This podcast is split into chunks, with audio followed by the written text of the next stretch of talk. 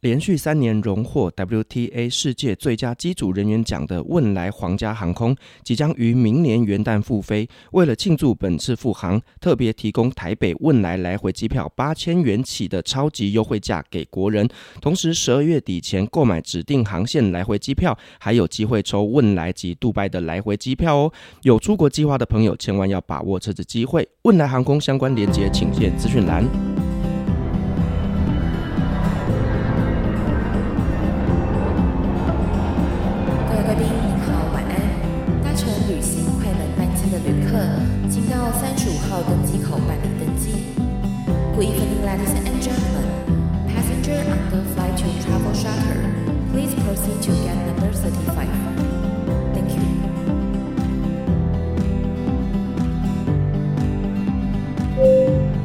贵宾，我们即将起飞，请确实扣好系紧您的安全带，谢谢。Ladies and gentlemen, we are ready for takeoff. Please make sure that your seatbelt is fastened. Thank you.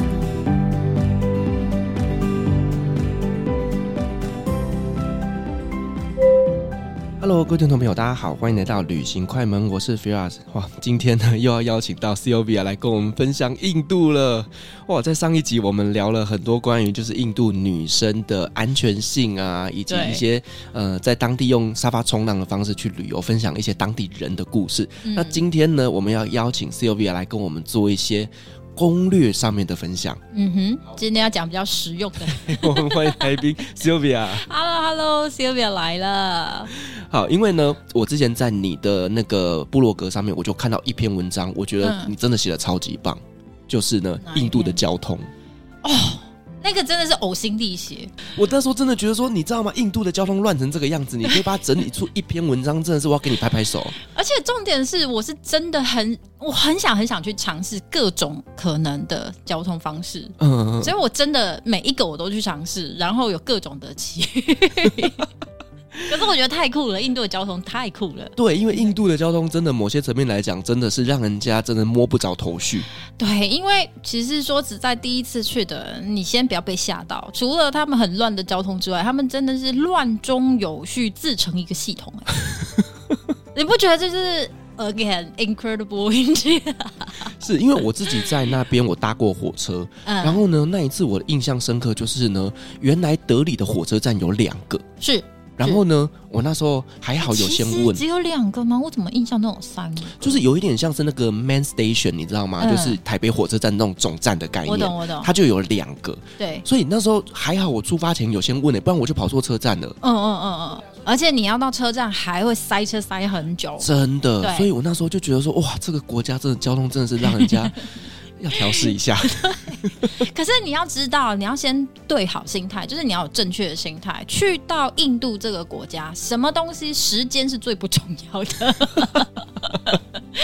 准确性没有啊，时间不重要，没关系，慢慢来。真的，哎、欸，火车误点二十四小时是正常的，二十四小时对他们来说是正常，真的。我问当地人都这样、哦，因为他们从南印到北印的距离太遥远了。好像是因为呃这一班误点了，就会影响到又下一班又下一班。那他火车量这么大，还有他们通勤的火车真的很多，所以一班就接着一班，一直影响，一直影响，一直影响。哦，所以就是 delay 是常态，他们也都是习以为常了。对。对我非常的幸运，我的 delay 都只有两个多小时。两个多小时，这在台湾人就不能接受嘞。不是，而且除了 delay 之外，还会有弄错，就是你要随时保持警戒的，是说你去的那一个月台，嗯，然后哪一班车，它会随时换的。所以我真的有一次，那个还好，已经是第二次在南印了哦。如果在北印，我第一次遇到这状况，我可能会去吓死，因为我去到月台，然后靠，为什么一直等？难不成又是大误点还是怎样吗？那后来我不知道到底是怎么问到的。反正呢，有人跟我说车在另外一个月台，而且当下车已经到了，我是背着我的背包，靠，马上穿越天桥，穿越三个月台，然后冲进去。我都觉得我到底是怎样女力士，然后扛背包那边。不是，我跟你讲，这个东西你如果没有去问，谁会知道啊？就是，所以我说你要随时保持警觉，要问，嗯，你知道吗？然后很多在那边打地铺的人，就是我不是说嘛？就是等啊，等那个超过二十四小时的，所以在那边打地铺也很常见。然后我觉得不晓得是现在有没有不晓得有没有比较进步了。我当年去的时候没有电子看板这个东西，所以你所谓误点的火车，你需要走到外面，它有一个白板，然后会告诉你这一班火车到了，这一班火车大约还有多久。但永远都是参考用。哦，有啦，现在有电子看板的。对。但这个真的让人家很很抓狂，你知道吗？好，你看是不是每个印度人他们身上随时带着地毯，因为有可能要打地铺二十四小时。有可能，对不对？对啊，公车上也要睡，火车上也要睡啊。真的。可是我觉得印度火车超帅，而且印度火车分很多等级，对不对？嗯，没错。然后最好的，像例如说，人家外国人都会直接 AC 呀、啊。二 AC 或什么，就是有冷气的，然后有卧铺的等等的这样。可是我后来就是刻意去买那个便宜的卧铺车票，或是坐的车票，价差差很多之外，然后也没有冷气。在夏天的时候，说真的很热，只有电风扇。可是我觉得好好玩哦，就是你知道那个卧铺呃冷气却会冷死你。所以你情愿去坐那个没有冷气、只有电风扇、很阿扎、很脏乱的那个另外次等的火车？可是那个人呢、啊，也都他们反正只要看到你是外国人，然后他们就觉得啊，你是谁啊？你为什么来这边啦？等等的。然后呢，你出发前你有没有读过？人家说你在那边小偷真的很多，请你要拿铁链把背包上锁。哎，我没听过。我觉得我那时候读到，我就靠，有这么夸张吗？嗯。可是我当然是没有去买铁链啊，就是把。背包架着变成我的枕头，这样睡觉。对，然后，但我真的觉得也没事啊，没有这么可怕吧？这样子。但是你要在那个开放空间，也许好吧，我能说的只有我很幸运吧，可能是这样。但是我觉得他们的火车啊，分了不同的等级，但是并没有真的差异到很夸张的差异。哦，怎么说？就是你以为你花了大钱，然后买了最高等级的那个卧铺，对不对？可是你只觉得冷气超级冷，然后你晚上反而睡不好。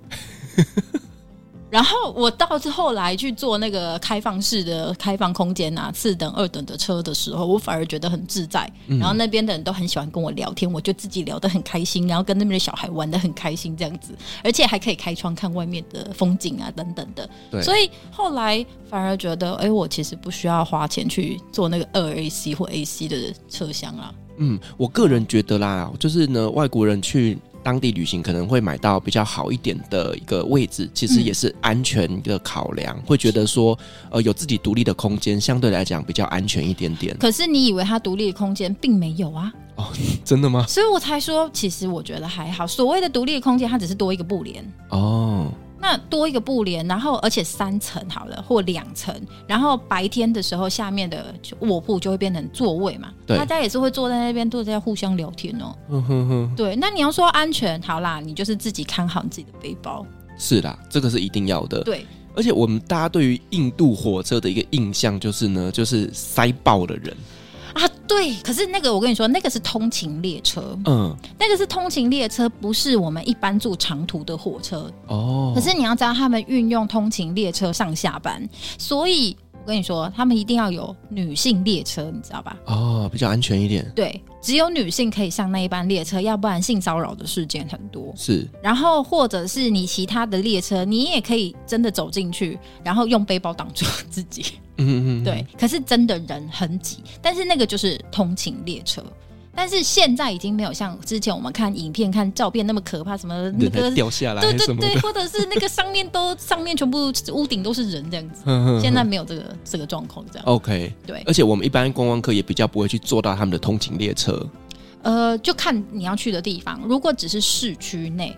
例如在大城市德里或者是孟买，有可能哦。嗯，所以其实哦，对，你看到人挤人很多，还有一点他们超随性的。你觉得那个铁轨好像是一般的路一样，就随便的人穿来穿去，奇怪，你们都不怕被火车撞到？对啊，这种感觉。所以你真的在那边，就是你看到人很多。所以你也不用大惊小怪这样子。我觉得其实刚刚你讲的就是在火车铁轨上面都是人，其实他们火车可能时速也不快，那或者是远远就可以看到火车了，所以他们就还好。对，哎、欸，其实我突然想到有一个画面，我那时候在坐通勤列车，我忘记我是在哪里，好像是孟买吧。然后突然就有人在火车门要关上的瞬间，然后冲过来，硬是把那个门掰开，然后跳进火车。我记得有这个画面，我觉得超神奇的。靠，我我怎么脑袋中浮现的是那个？你知道日本通勤电车有没有？就是列车长会在外面一直推人，把大家挤上车。日本这也是一绝的。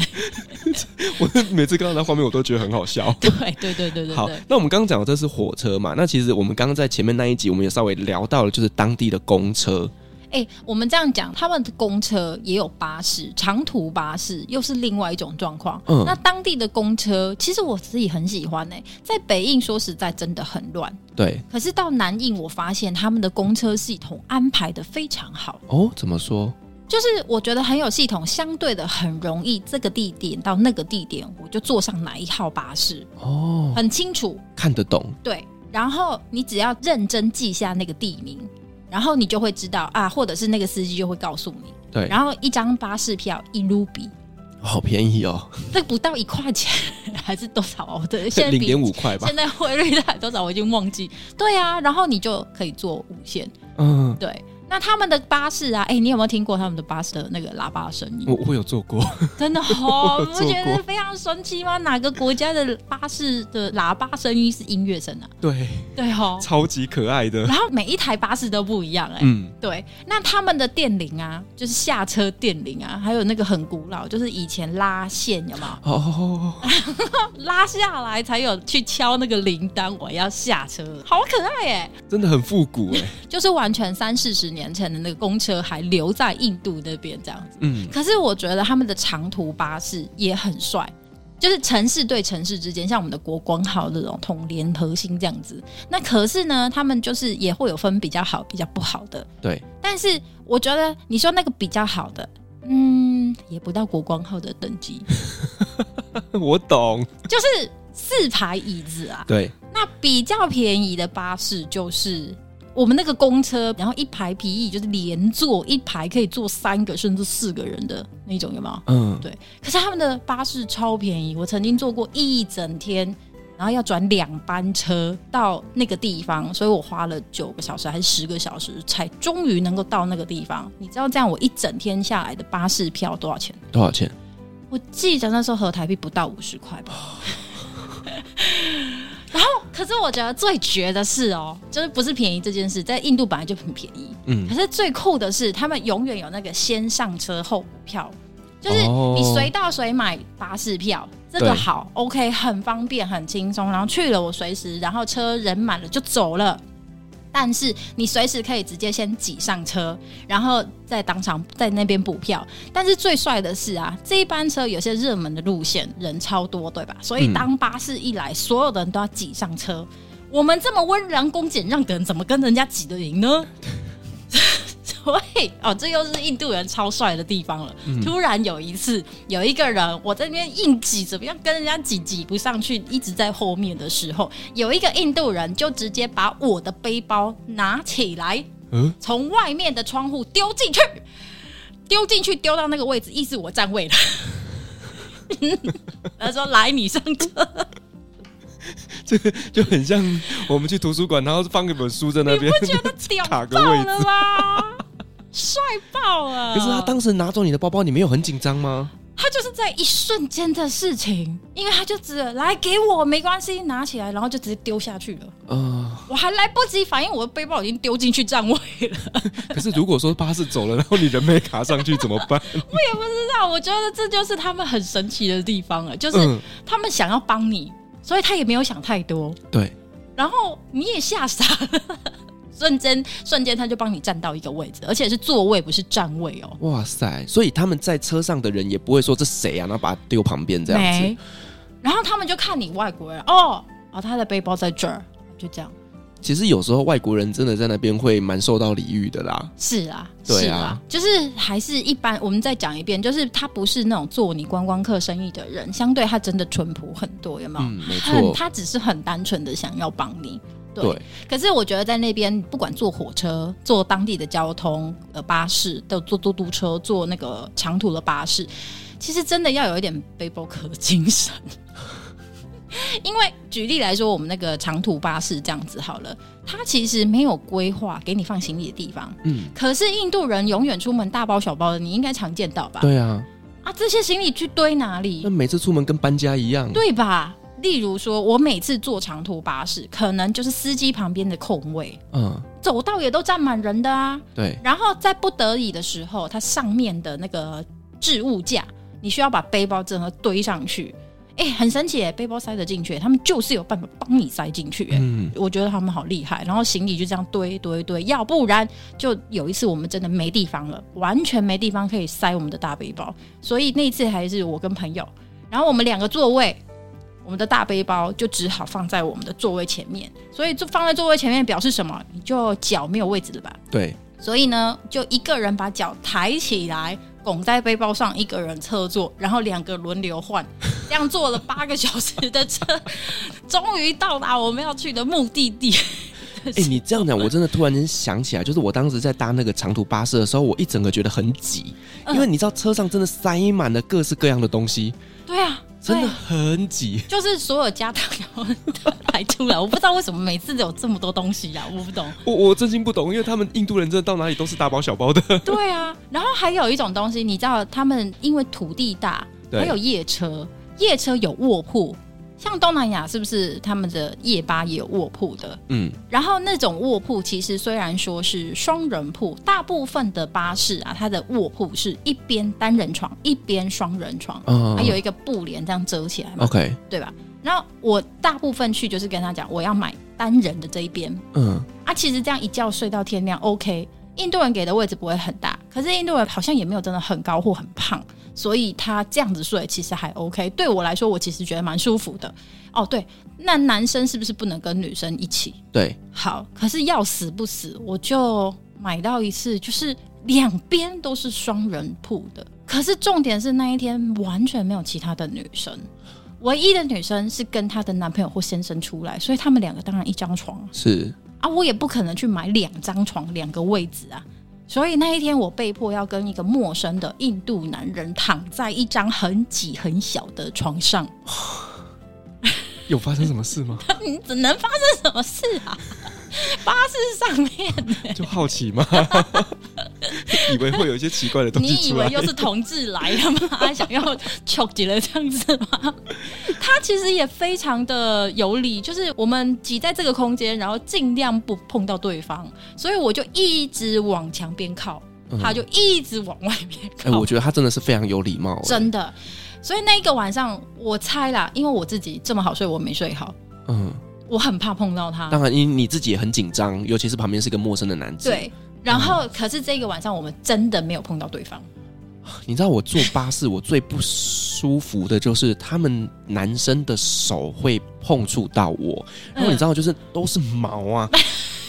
那个一碰我就起鸡皮疙瘩。等一下，手指哪有毛啊？不是，他们就是手臂碰到手臂啊，就是坐在座位上，然后就不小心碰到，他们就毛很多。对，那因为你是女生，他就会刻意去不要碰到你。对，可是我是男生，他们就觉得无所谓，所以你就会两只手臂就碰在一起的时候，我就被电到，纠结，一直重复，很烦。然后你会不会跟他们说啊，不要碰我了？是也不会，因为你知道他也不是故意的，反正就是真的这么急。对他们来说，真的没有感觉自由。对，而且我觉得印度人他们人与人之间的距离是非常非常 close 的，他们完全不会觉得这有什么。哎、欸，我无法想象一个欧洲人如果来到印度，然后感觉不到人的距离的时候，他们会有多恐慌、欸。哎，哎，我觉得会。对，你知道我在讲什么，对不对？嗯、他们对于人的距离是非常非常的重视，他会害怕。对、啊，太亲近了，对不对？亚洲人就已经够亲近了，何况是印度人。印度人连排队都是前胸贴后背啊。对，而且他们开车也都是跟超近的。对，逼逼，哦、一直逼。你不觉得你如果有办法在印度开车，你在全世界哪里都可以开车的？真的，就是车跟车之间的距离可以五公分就这样过去了。对，对吧？然后这样不会撞到哎、欸。我我真的觉得印度人开车技术真的是一流，真的真的，嘟嘟车也过去，汽车也过去，卡车也过去，觉得超厉害，他们技术太高超。你这个真的让我想起以前，因为我们在中东工作的时候，我们的司机全部清一色都是印度人，嗯，然后这些印度人真的是，你看他开车，你会你会觉得很害怕。因为高速公路每台车都开很快，他还可以车与车之间距离是一个拳头大小，你就知道那个只要一个紧急刹车就倾下去，你知道吗？对哦，所以那时候我就觉得这些司机真的好厉害。但是 我以前呢、啊，我坦白讲，就是在台湾小时候的时候，我们坐前座还没有系安全带的一个习惯。嗯，我到了中东之后。我真的开始系起安全带，然后呢，后来回来到台湾，就是呢，有些朋友看到我上车就系安全带，说：“哎、欸，啊，你以前不会啊？”我说：“对，对因为我怕死。” 要把这个习惯带回台湾，好啦，是是好习惯。对。啊，你要说，例如说当地的计程车，计程车其实要看地方，大城市的计程车相对比较好相信。嗯，对，对吧？而且会有跳表。我唯一有看他跳表，那时候只有在孟买耶。呃，对，我相信，因为大城市里面观光客也比较多，嗯，其他地方就是喊价，对，你就看你怎么跟司机喊吧。对啊，然后因为这几年就是 Uber 在印度那边也是开始流行了，嗯，所以其实现在去那边，你不管是要叫计程车，或者是用手机 App 去叫车，其实都非常非常的方便呐，嗯。那以现在来讲，我还是比较建议大家是用 Uber 去叫车，嗯，原因是因为整个的行车记录是有系统上被记录下来的，所以对你来讲。可能你女生或者是说单身去旅行的时候呢，至少这些司机也比较不敢乱来。对啦，是真的。嗯，其实我们现在年纪大了，好像也不用再这么凄惨的这样。对啊，就是以前当背包客的时候，你。你有时候真的，我说实话，我们不是没有钱哦。对对对。但是就是你会觉得你想要体验他们当地人的生活，所以让自己去接触他们的一些最传统的交通工具。对对对。对，但是现在来讲，我们真的可以过好一点点的生活品质，可以相对舒适一点的旅行。对啦，而且我说实话，其实，在印度里面搭计程车真的也不贵。对啊，很便宜啊，嗯、是真的。对啊，只是最受不了的就是塞车塞到死。只要是大城市，一定是塞。对，哎，尤其是在德里，真的是没办法。哎，他们真的就习以为常啊！上个班两个小时，天哪，你人生有多少个两个小时，全部这样浪费在这上面啊！真的，因为我们之前就是几个台干，他们住在印度，其实都是比较住在郊区的地方。可是他们上班一定都是在市中心。嗯、那有时候我会问说，因为我在家里等他，我说：“啊，你几点回来？我们去吃晚餐。嗯”他说：“嗯，可能，可能七点，可能八点，看我塞多久。”对，没有人知道。哎、欸，我记得那时候我在德里的 host 要带我们去 bar。他也是说啊，有啦，这个坐车二十分钟，计程车一叫二十分钟就到，结果我们花了一个小时。这个是很哎、欸，那个已经下班时间九点之后的事嘞、欸，是一样啊。他们真的交通非常非常的混乱呐，何况是你如果是搭公车回家的，请想象，我可能用走的会不会比较快？我我不敢想象，我不敢想象。对，而且重点是德里很大。你真的不搭车，你还走不到嘞。嗯，没错。对，所以其实真的还是建议大家就是打计程车吧。这就是结论，有没有？好了，那我们再来分享几个，就是呢，其实你去印度非常非常多的城市啦。那我们简单来跟我们分享一下，就是呢，这些城市里面有什么样的特殊的景点，以及有什么样好吃的好玩的，可以让我们大家以后听众想去那边旅行的时候有一个事前的规划啊。要讲旅游攻略了，旅行快门很少讲攻略的。应该这么说啦，我觉得先一个概念是，如果你真的是第一次，嗯，然后你就是也许只有这一次，对，然后你可能时间没有那么多，好，那我们真的要建议从经典的色彩城市开始，OK，对吧？什么是色彩城市？就是北印的经典三角，它有粉红城市、白色城市、蓝色城市、金色城市，然后再配一个 Varanasi。好，对不对？然后再加一个德里，这个就是很经典旅行社他们一定会走的行程啦。那你自己去当然也 OK 啊，你要直接飞过去的班机或者是那个，就是交通其实相对是好处理的，而且他们的观光资源相对多，因为大家一定会去这些地方。对、嗯、对，那我觉得因为很经典，经典是不是不好啊？经典其实代表它绝对有值得看的地方。没错，对，纳入世界遗产的地方啊，然后它非常经典的那个城堡啊，湖中的。城堡啊什么的，哦，泰姬玛哈林啊，你当然要去看啊。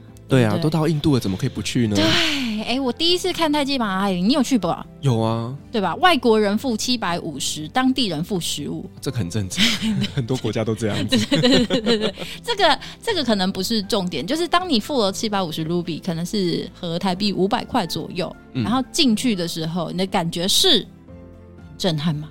我觉得。是有震撼呐、啊，但是就是没有我想象中的那么震撼。嘿呀、我其实是有一滴滴的小失落，就是啊，就这样啊，是很美啦，真的，可是没有到让我赞叹。可是我其实到后来，我这样逛逛逛，你知道他要穿拖鞋进去吧？你的鞋子一定要摆在外面，然后你要换那个布套进去，纸套进去走。我觉得他们其实真的算是很用心在维护这个环境。你会发现整个泰姬玛哈林超级无敌干净，然后离开泰姬玛哈林外面全部是垃圾，嗯，对吧？就是经典印度。但是我后来会突然觉得很感动是。泰姬玛哈林，哎，大家知道泰姬玛哈林的故事吗？嗯，就是国王的爱情故事。对呀、啊，然后他为了爱妻花了几十年，就在即使在他死后，都继续把这一个陵墓这样盖好。盖好之后，他每天住在另外对面的皇宫，然后站在阳台上遥望泰姬玛哈林，思念他的妻子，直到他死去为止。哇！不是你去想想，有哪一个男人可以这样为了你，然后做这样一件事情？光想想不觉得很感动吗？真的，我觉得很浪漫呢。对啊，那还是以前重男轻女的年代耶。嗯，没错。对，我其实是后来想到这件事，我觉得非常非常赞，就是给这样子一个很美的环境，然后去想念我的爱妻。对，如果你老公为了你盖的一座啊，他盖不起。他穷光看一个，好啦，也许嘛。如果你老公真的做这件事情，我相信你是非常感动的。是啦，啊，谁不会感动啊？对啊，对吧？爱情故事，但我做不到。有那个钱，我们去买房子。人都死了哎、欸，你是要买房子给谁？那我就买生前契约，买个塔位之类的，夫妻塔位。哎、欸，这也是另外一种浪漫。对啊，然后就是生前就大家说，啊，以后我们住这里哦，这样子。啊啊！哎、欸，现在开始帮菲尔是征婚，他以后会帮你买塔位哦。不要这样子，我已经买好了。你好坏啊！好了，那我们刚刚讲的就是经典的这些是一定得走嘛，对不对？对，那我们刚刚讲到这个太极马哈林，其实我说实话，我第一次去的时候，嗯、呃，我走进去里面，然后大概走一圈之后，我说啊，怎么就这么一点点？嗯，就他没有想象中的大，对，就突然间觉得，哎、欸，好像就是很小，然后走一下，大概十几分钟就结束了。对，可是因为人很多，对，然后你要进去的时候还要排队要控管的，就是你可能一次只能进去几组人嘛，这样子。对，所以我觉得就是去那边就是一个体验呐、啊。那打卡，当然打卡是一样的。对，那我我其实当时去，因为我是自己一个人去旅行，所以我那时候我还有请当地的一个摄影师。嗯就是泰姬玛哈林进去之后，一堆人拿着相机，对对对对，然后这些人你就可以去雇佣，而且一定要经典的角度帮你拍这张照片，对，水池前面这样。然后你知道吗？就是那个摄影师在拍照的时候，我都觉得说，嗯，这真的美感差很多。就是他们都会叫你比一些很奇怪，例如说拿手去捏那个泰姬玛哈林的头啊什么的，然后借位照片，对，就叫你摆一些很尴尬的姿势。所以你有付钱进，我我有付，因为你一个人。对，因为这个是经典的东西，你一定得拍。对对对对对。那当时呢，我又不放心把我的相机交给陌生人的情况下，我只能请摄影师拍。对，好啦，也是一个体验啊，看看印度人到底怎么拍照的嘛。对，就是有机会再跟大家分享非常印度式的美感。对。可是除了泰姬玛哈林之外，我反而比较喜欢另外一个城堡。哎，哪一个？那个 Agra Fort 啊，OK，就是那边最有名的，不就这两个？一个是城堡，一个是泰姬玛哈林。没错，那阿格拉是不是叫红堡？不是，我告诉你，红堡其实是德里 Red Fort，可是他们两个的风格其实蛮接近的，都是粗犷，呃，有防御效果的堡垒。嗯，我个人喜欢这种粗犷风格，我反而受不了那种很精致的东西，太精雕细琢、金碧辉煌等等。那你就是粗犷风了。我应该要当男的就对了。真的，真的，真的，我也有时候也这样觉得。哎、嗯，好，所以其实相较于泰姬玛哈林这么精致、相偏不同的宝石大理石，我反而喜欢的是那个城堡这样子很酷的感觉。所以 Agra Fort 其实就在那边旁边。嗯。然后你距离不会很远，我记得嘟嘟车可能十分钟就到了，对，非常的近。对对对，所以你一定会去看嘛啊！当然你喜欢的是哪一种风格，那每一个人就不一样。那我们讲阿格拉堡跟红堡的那个德里那边的红堡又不一样，可是两个风格蛮相近的，我觉得其实都可以去看看、欸。嗯，我个人都蛮喜欢的。对，因为我其实有去阿格拉，我其实觉得当下那个很壮阔的感觉，对，就是它那个宫殿真的是盖的非常像是花园嘛，我不太知道怎么去形容，就是很壮阔，嗯、然后有很多，就是它是用红色的砖瓦去做出来的。对，那其实有一点点像迷宫。因为很大啦，就真的很大。对对，然后你就会看到很多印度人在那边拍完美照或干嘛、哦、一定的啊，一定的、啊，非常有趣。就是终于可以看到印度的完美长什么样子。对，所以经典的色彩城市、嗯、阿格拉不在色彩城市里面。色彩城市是从 Jaipur 开始，Jaipur 就是粉红城市，然后粉红堡你会发现哇，好有特色，就是以前。嫔妃住在里面，但是他们很想要看外面，又不能看外面，所以他们就会在墙上、窗户上面镂好几个洞，要很美观的镶嵌的这种洞，有没有？这样看出来。嗯、所以它那个呃粉红色的一面砖墙，你从外面看、从里面看都超美、超浪漫的嘛。所以粉红城市让你觉得很浪漫。然后呢，你到那个白色城市乌代普尔啊，对对。然后白色城市，哎、欸，我觉得白色城市我真的很推荐大家去，就是它很多人会直接把它去掉、舍弃掉，可能觉得时间不够。可是我们也是意外之后去了之后，我发现你去想象哦，你怎么有办法在很脏乱的印度环境中找到一片净土的那个感觉？欸、真的，真的，因为去到那边就喂。路上很干净哎，没有太多垃圾哎，嗯，然后就很符合他那个白色城市，因为他们所有的房子城堡都是白色的，然后他们那边有一个湖嘛，所以城堡就在湖中间，你就可以看到很浪漫，就是湖中的城堡，湖边也有城堡，湖中也有城堡，怎么拍照拍完美照都超适合，对。所以你去到那边，你就觉得哦，又浪漫又干净，完全符合白色浪漫的感觉。我只是比较好奇，就是呢，以印度的空污这么严重，这个白色层次是怎么维持的？哎、欸，会不会其实是灰白？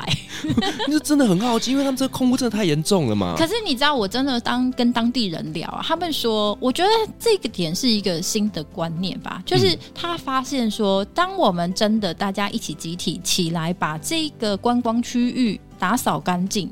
哦，真的早上起来就开始洒水打扫，你知道他们没有柏油路，那个一定是很多灰尘的啊。对，那他们真的全部每一个人做这件事情，去维护这个环境，目的就是这样子的环境会让观光客觉得更喜欢来，嗯，成功啦！因为真的很多观光客会来，而且一待就待好几天，就是来这边放松的。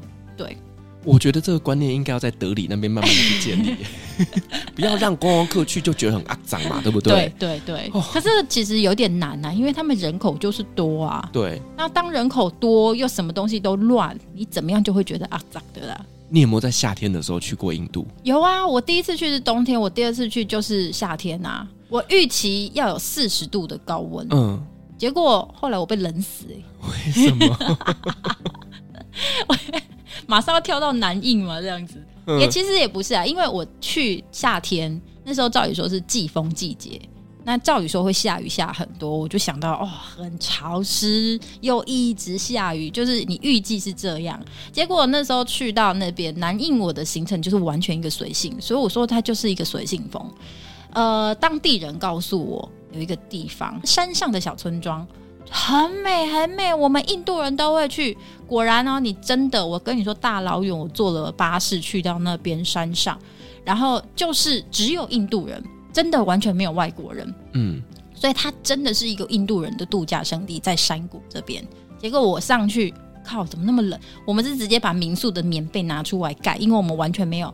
小外套什么都没有啊，然后山上怎么这么冷，居然要盖棉被？结果阴雨就算了，但是那个山谷就整个起白雾，所以他们传说中的美景，我就是看到一片白雾，什么都没看到。对，可是我还是觉得很开心啊，因为就是来到一个没有外国观光客的地方，欸，哎，嗯，所以我去到南印，我看了比较多这样子的地方，我个人就觉得好开心，好喜欢哦。对，对啊。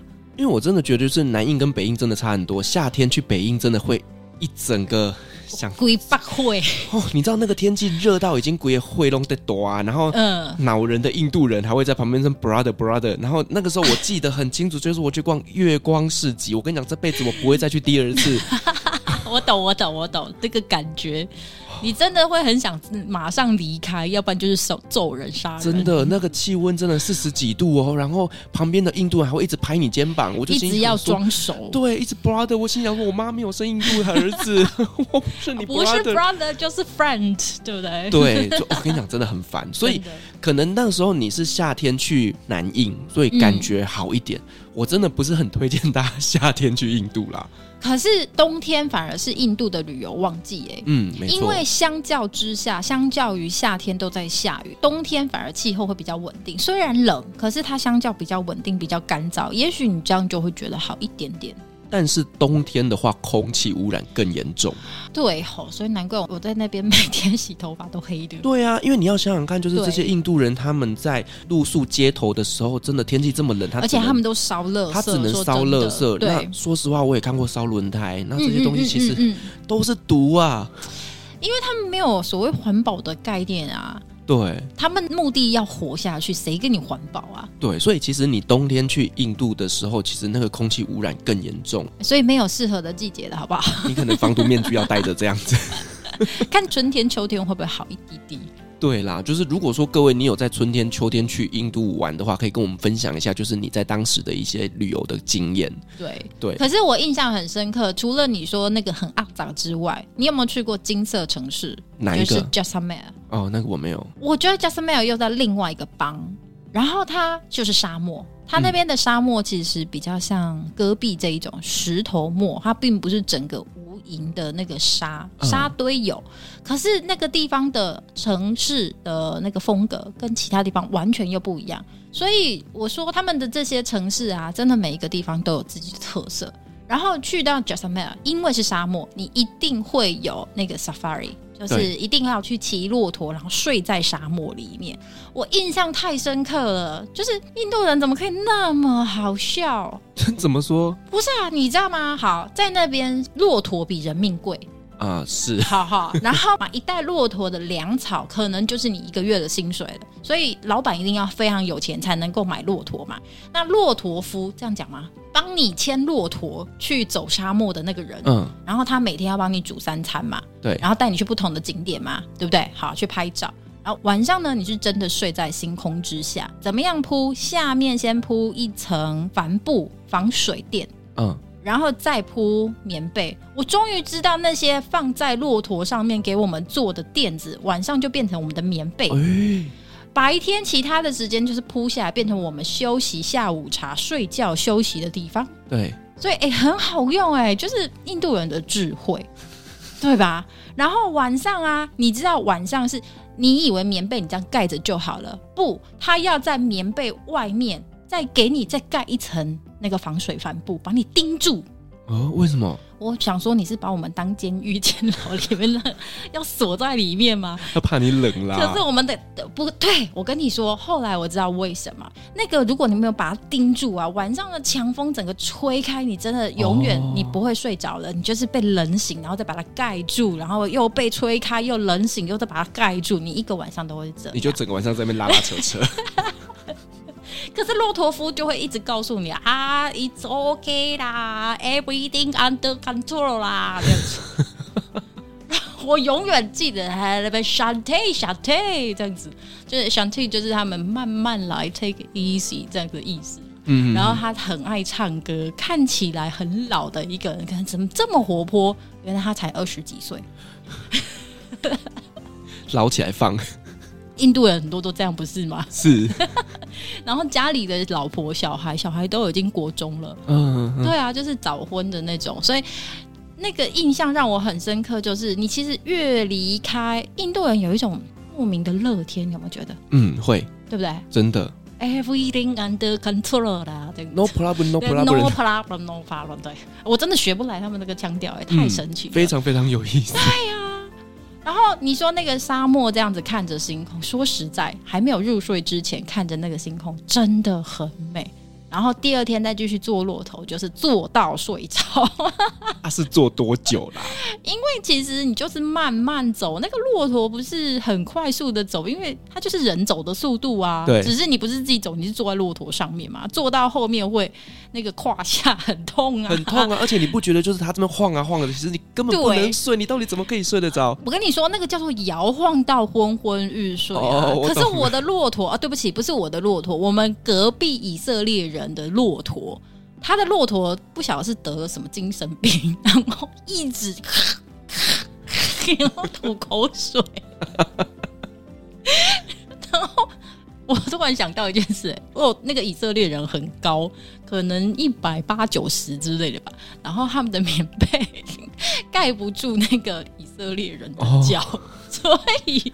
他在那边瞧，最后终于瞧到两个棉被把它重叠在一起，然后再盖上帆布，然后继续 everything no problem 啦，这个的时候，哎、欸，我听到这种口气我会生气耶。你光想象那个画面，就会觉得哇塞，太帅！这些印度人，嗯，对对对，对，我真的还是很推荐大家要去，即使烦躁，即使烦人，可是没有去体验过，你不知道什么叫做 Incredible India。对，就是我觉得它是一个很不一样的世界，对，就是完全不一样，自成一格。对，然后全世界也没有第二个城市是可以拿来比拟它的。对。说实在太厉害，你一定得要去亲眼看看这一个很特别的国家跟城市。所以，嗯、呃，在那边会有很多奇怪的事情，但是呢，还是推荐大家可以去走走。真的，嗯，对。那如果你第二次像我这样子啊，OK，有去看过经典呢，然后第二次我们再往南印去，就可以比较悠闲啊，对不对？那南印其实风格完全就不一样嘞。除了绿草很多、悠闲很多之外，他们光建筑啊、庙的，我觉得他们的庙的信仰是不是也不一样？不一样，对不对？那在南印的庙，色彩斑斓，很缤纷，对，然后很窄很高，有没有感觉？哦、对，对不对？那个庙，然后我觉得看到庙，一开始觉得哇，好兴奋，好兴奋，但是后来发现 看到会吐。哎、欸，你有没有发现，就是好像在北印看到的这些神像比较凶，然后南印的神像看起来比较呃祥和。我我有一种感觉，就是我不知道怎么去形容。我觉得也许真的是信仰上面的落差。我觉得是从色彩上面，我有这种感受、欸。哎，嗯，对。就是可能，呃，北印的宗教的话，神奇会比较严肃一点点。所以你看，是不是福印？我上一集说的，他们北印人拍照超严肃的。好，也许这个就是他们觉得美，要跟神明学习。是因为我真的觉得，就是光是在宗教这件事情上面，我就感觉到南印北印有超级大的落差。对，嗯，对，真的。然后那个庙或风格，我觉得我自己没有做那么多的功课，可是你光从那样子看，你就很明显看到风格的不一样。所以我觉得其实也反映在他们自己的人文上面。嗯，南印人为什么让你觉得相对就比较 easy 一点？就是他比较没有那么紧张，可能地方也比较大，人口稍微相对小少一滴滴吧。对对，但是南印的距离啊，真的更远。我觉得啦，所以坐车随便都坐了一天，然后我那时候又待了一个月，就是真的随性的就去到不同的地方，但是我觉得很开心哎、就是除了他们的风格相对就很不一样，例如说我说看到湖中的城堡也有，看到彩色的庙也有，还有像有一个地方叫做 Humby，那个是当地人告诉我的，就是你去那边你会觉得来到异世界。因为它是完全大颗圆形的石头，一颗叠一颗，然后你就是去去爬石头，嗯，对，然后庙建在石头上面，哇，好难想象哦。但我觉得超酷啊！就是我为什么说它很像异世界，是因为那些石头是真的大到，然后单一颜色又有点圆滑，它不是像悬崖那种锐利的石头等等，它就是圆的，嗯，对啊。哇，我觉得各位听众可以去 Google 一下，就是 Humby 这个城市。其实刚刚你在形容那个画面呢、啊，其实真的是需要一点图片的去。哦，对对对，所以我现在看到真的觉得哇，真的是还蛮厉害的，很酷吧？这是当地人推荐我去的。嗯，还有一个地方叫做，我想一下，那个叫做什么？乌提，乌提是缩写。哦、我现在真的都只能记得它的缩写，因为名字都要求长要求难念的。你知道我们去的那个城市叫做 Trichy。但是它的原名叫做，靠，我想不起来，三倍长。你这个就有点像是泰国人的名字，你知道吗？泰国人的名字有够长。然后最后他们都给那个原名再落一个缩写，对对对对，很奇怪吗？所以乌提这里是世界遗产，要搭小火车，传统的蒸汽火车上山，我觉得听起来很浪漫。嗯，那但是你实际去。你实际去的时候，哎，它其实已经是一个观光路线的啦！啊，再一次看到印度人的 incredible，因为我们去的当天已经是下午了，所以你抢不到隔天马上要出发的票。然后站务人员就说：“啊，放心啦，没关系，你明天一早来，你五点就来，我保证你一定候补得上。”哦，哦，为什么你一定啊？座位票都是卖好的，对啊，都卖完了，为什么会候补得上？可是很神奇哦，我们隔天去啊，就有候补位置了。不就很神奇吗？我觉得有可能是真的，就像你刚前面那集讲的，就是误点太多，你知道吗？然后有一些人就是呢，可能等不到那一班，就先上前一班了。可是那个是世界遗产的小火车，它不是交通车哎、欸，哦，它只是一个观光路线，带你坐火车，像我们的阿里山小火车，大家慢慢咚咚咚咚这样子上山去，这样子哎、欸。OK，也许是就是可能旅行社他们包票有没有，然后最后没有卖出去，就是空位就释出。你好会帮我们想理由，我觉得蛮可能的啊，啊之类。好，Anyway，我们就顺利上车啦。然后呢，它那个山谷的风景，老实说，你要说有多壮阔、多美丽，我觉得没有。其实跟台湾很像。我觉得就是因为那个绿、那个丛林的感觉，跟台湾的山势有点像。可是坐火车，它还是有趣的体验。然后，尤其是印度人，又是印度人，哎、他们很神奇哎，他们印度人来坐这个火车，然后只要经过一个隧道嘛，啊，超兴奋！我不知道鞋底高，是没看过隧道还是？我也不知道啊，就是为什么可以这么兴奋呢、啊？嗯哼，他的兴奋是觉得呃很 exciting，还是那种觉得很恐惧的那一种尖叫？是 exciting。OK，super excited 啊！我开始进入山洞，然后每个人都在尖叫，很神奇耶。啊！你只要探出头去，想要拍那个，我们都会拍火车外面弯曲蜿蜒的景象，欸，很美吧？他们一定会争先恐后探出头来让你拍，好烦哦。可是有了他们，有了这些人，这个火车好有味道哎。嗯，对啊，所以其实我还蛮喜欢的，是蛮开心的。那本来我只是要拍火车，结果突然间蹦出好多人头来。对啊，然后南印啊，我觉得真的如果没有印度人。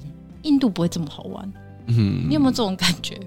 我在印度所有发生让我难忘的事情，其实真的都是在人身上。对啊，真的对不对？真的最特别的，就是你如果问我说，好，泰姬玛哈林他长怎么样？我有画面，可是我印象最深刻就是那个摄影师，那个司机是那个司机，他就载着我去吃那个，说可以看到泰姬玛哈林的那个餐厅。对，对对，就是我记得的永远都是这些人，就是好事坏事也好，但就是人，对。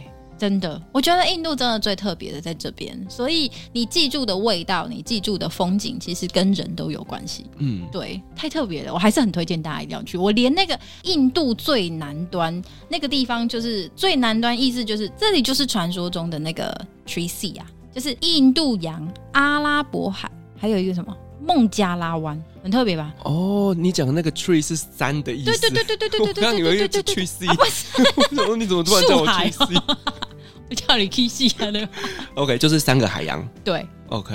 所以我连那个地方就是为了这个名号，然后我就去了。想象中一下，我要看到三个不同颜色的海交汇在一起，结果那一天就是阴雨天，我又是什么都没看到。可是你知道吗？我去到印度啊，即使到大老远来到这样子，然后什么东西都很无聊，我都没拍到我要的照片，就走的城市，我还是会记得那个。他们那边争先恐后要帮我拍照的那些人，嗯，对。然后我在因为是夏天去的，很热，我其实也穿的很辣，就是细肩带啊、短裤啊，我都照穿。然后相对南印的人就不会这么 aggressive，那要怎么形容？嗯、呃，就是相对来讲比较积极一点。呃，他们没有这么积极，所以他们会远观。对，好、哦，他们远观至少不会来碰触你。嗯嗯嗯，对。我我觉得南印的人真的是比较淳朴一点点啊，相对，相对对，所以真的会觉得啊，如果你有机会可可以再去感受一下，印度并不是永远只有吵杂。没错，对，搞不好以后你可以开一个南印团，有没有？然后带大家出去玩。哎、欸，没有这样南印的路线吗？很像，我觉得好像比较少哎、欸。对啊，可是你知道南印啊，反而我觉得那些非常著名的城市，例如 Goa。Goa 他们说啊，外国人的最爱 Party 海滩，但我去我就觉得，哎、欸，熟熟啊，不怎么样啊。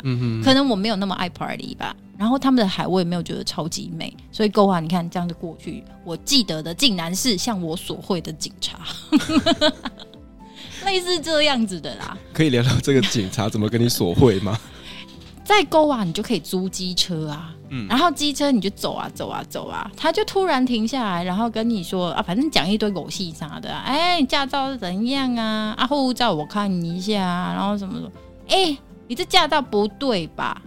嗯，反正他就是要找你麻烦，OK，然后不让你走，到最后是什么？就是直接明示啊，你就给我五十卢比啊，安内德赫啊。直接公然的对索贿啊！我觉得他们那边真的是薪水太低了啦，所以他有机会啊！你是肥羊哎，我观光客哎。可是你知道五十块真的也没很多，真的啊！你和台币三十块吧，还是多少这样？对啊，就是小钱给他，可能就请他喝个饮料的概念。我后来觉得那是一个 kimoji 的问题，就是好啦，你要这样子花钱了事也 OK 啦，可是你也可以觉得我就是不爽给你。然后就硬要僵持在那边，也可以啊，都对啊，对。但是我真的印象很深刻，哇塞，连警察都要跟你要钱。啊，你当时有没有给？后来就给啊，因为我觉得他一直烦我。真的，我觉得有时候其实他就会一直啊，你好漂亮哦，啊，你怎么会一个人在这边？我就很不想要听你们狗戏沙呢。对我们，我们当然并不是说鼓励大家，就是说什么遇到这种东西就是给钱了事。对。但是有时候真的一点小钱可以让你节省很多很多的麻烦跟这些恼人的事情啦。对对，说实在是，而且我觉得啊，我觉得我应该再讲一点印度事哈。你在那边的旅游心情，其实是再回到人的身上。嗯。根据你在当下遇到的什么状况。对，没错。所以我在想，我对 Goa 完全没有感觉，可能是我在那边遇到非常积极的印度人，也有可能是这样，想要骚扰我的啊，然后索贿的警察，也许是这样。可是举例来说，我去 Kochi，Kochi 那边其实最著名的就是他们很古老的城市嘛，然后有那个西湖啊，你就会参与一天团去坐那个船游西湖。哎、欸，那个真的是慢吞吞，慢到你想睡。当然啊，那个下午的风啊，然后还有包花那个午餐、下午茶，全部都包在里面。但是下午的风这样吹吹吹，然后船游的很慢很慢，啊，你就睡着了，就很舒服啊。对啊，所以那个氛围是这样子起来的。嗯，对。哦，然后讲到口气，另外一个，我觉得不一定有人会想要去看，可是它是一个非常非常古老的记忆，它是千年以来流传的舞蹈，然后他们的化妆是最特别的地方。嗯，我觉得我们可能听不懂他们在唱什么、演什么，对我们来说，也许他很无聊，可是他的表演是包含从他开始化妆，他给你去看，然后他的化妆是什么？人你一定要躺着。不是对着镜子化妆，嗯，你的人一定要躺着，好像是说你的人躺着的时候，那个肌肉的发展才是顺着让那个颜料可以流下去哦。所以从那边开始化妆给你看，然后到后面用古老的语文唱出那个整个剧在演什么，其实我也看不懂。我做了功课，我还是看不懂。嗯，但我整个觉得是一个很美好的经验，就很特别的。然后看到一个千年以来的艺术这样子被保留下来，现场看的人其实也不多，但是他们还是愿意继续这样子的演出给你看，我很感动哎。所以这也是在 coaching 里面的表演。对，对哇塞，我觉得这个我会有兴趣哎。嗯，对啊。我们即使看不懂，可是我觉得那个叫做职人精神吧，嗯，那个精神我即使不懂，我觉得我就很感动。然后最后你一定会去到孟买，可是孟买你会觉得。它是跟整个印度完全不一样的地方，怎么？那个氛围怎么说呢？最有钱的人都在孟买，没错，好吧？最穷的人也在孟买。哎、欸，你记不记得有一个电影叫做《平民百万富翁》啊？有，有很红。对，他在里面呈现的贫民窟的景象，真的，全世界最大的贫民窟就在孟买。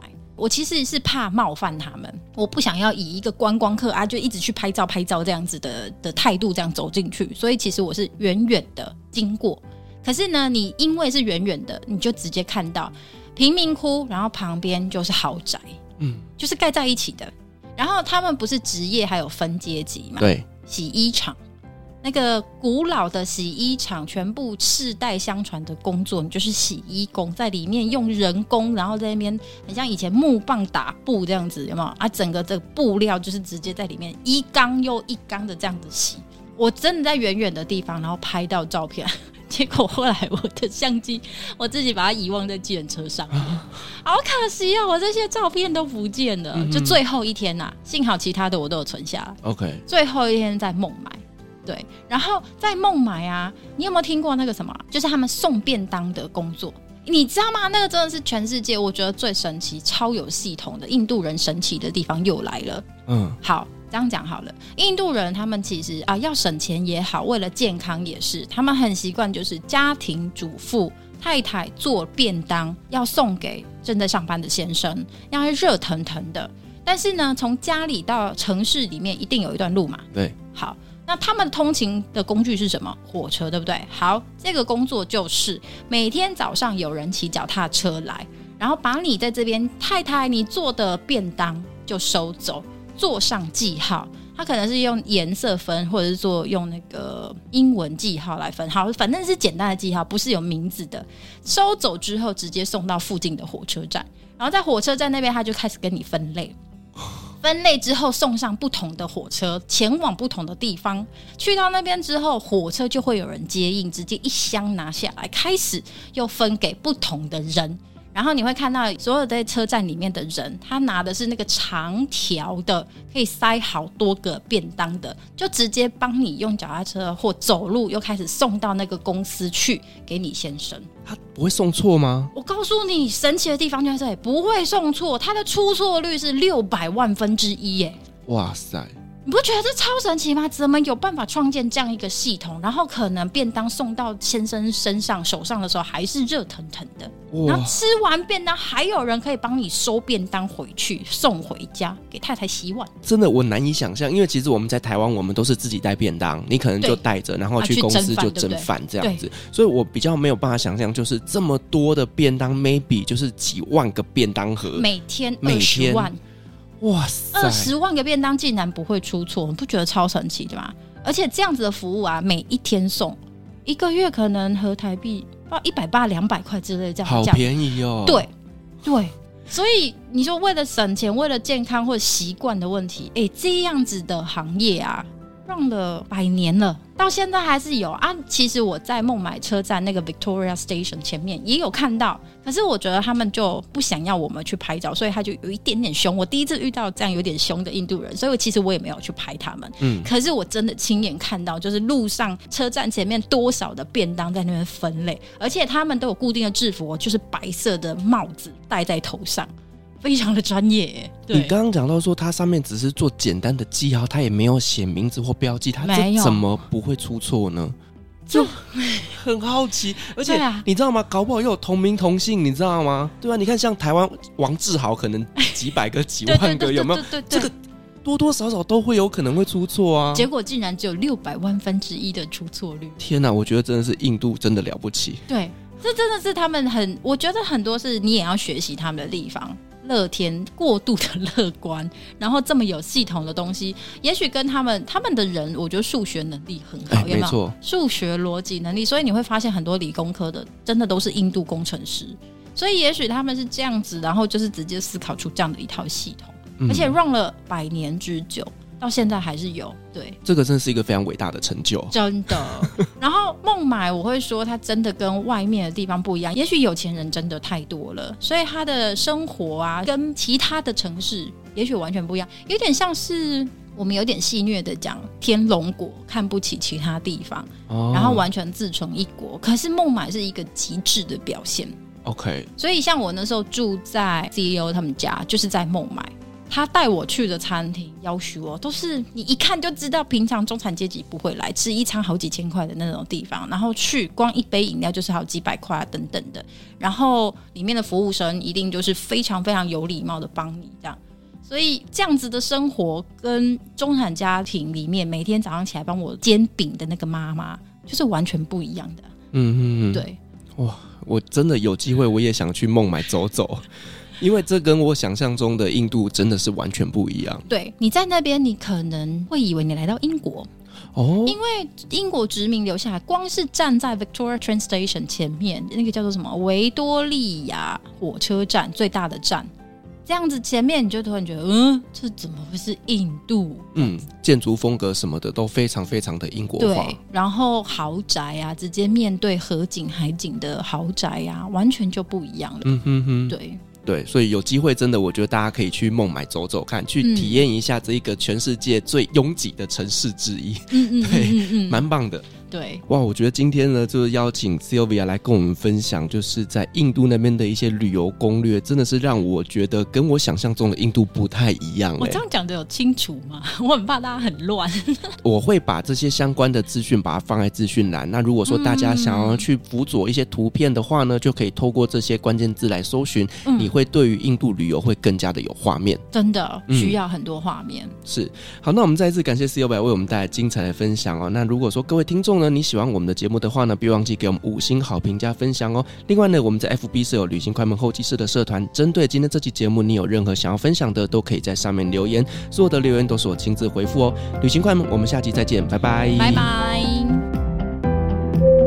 各位贵宾，我们的班机已经抵达，感谢您今天的搭乘。旅行快门每周三、周五与您在空中相会，祝您有个美好的夜晚。晚安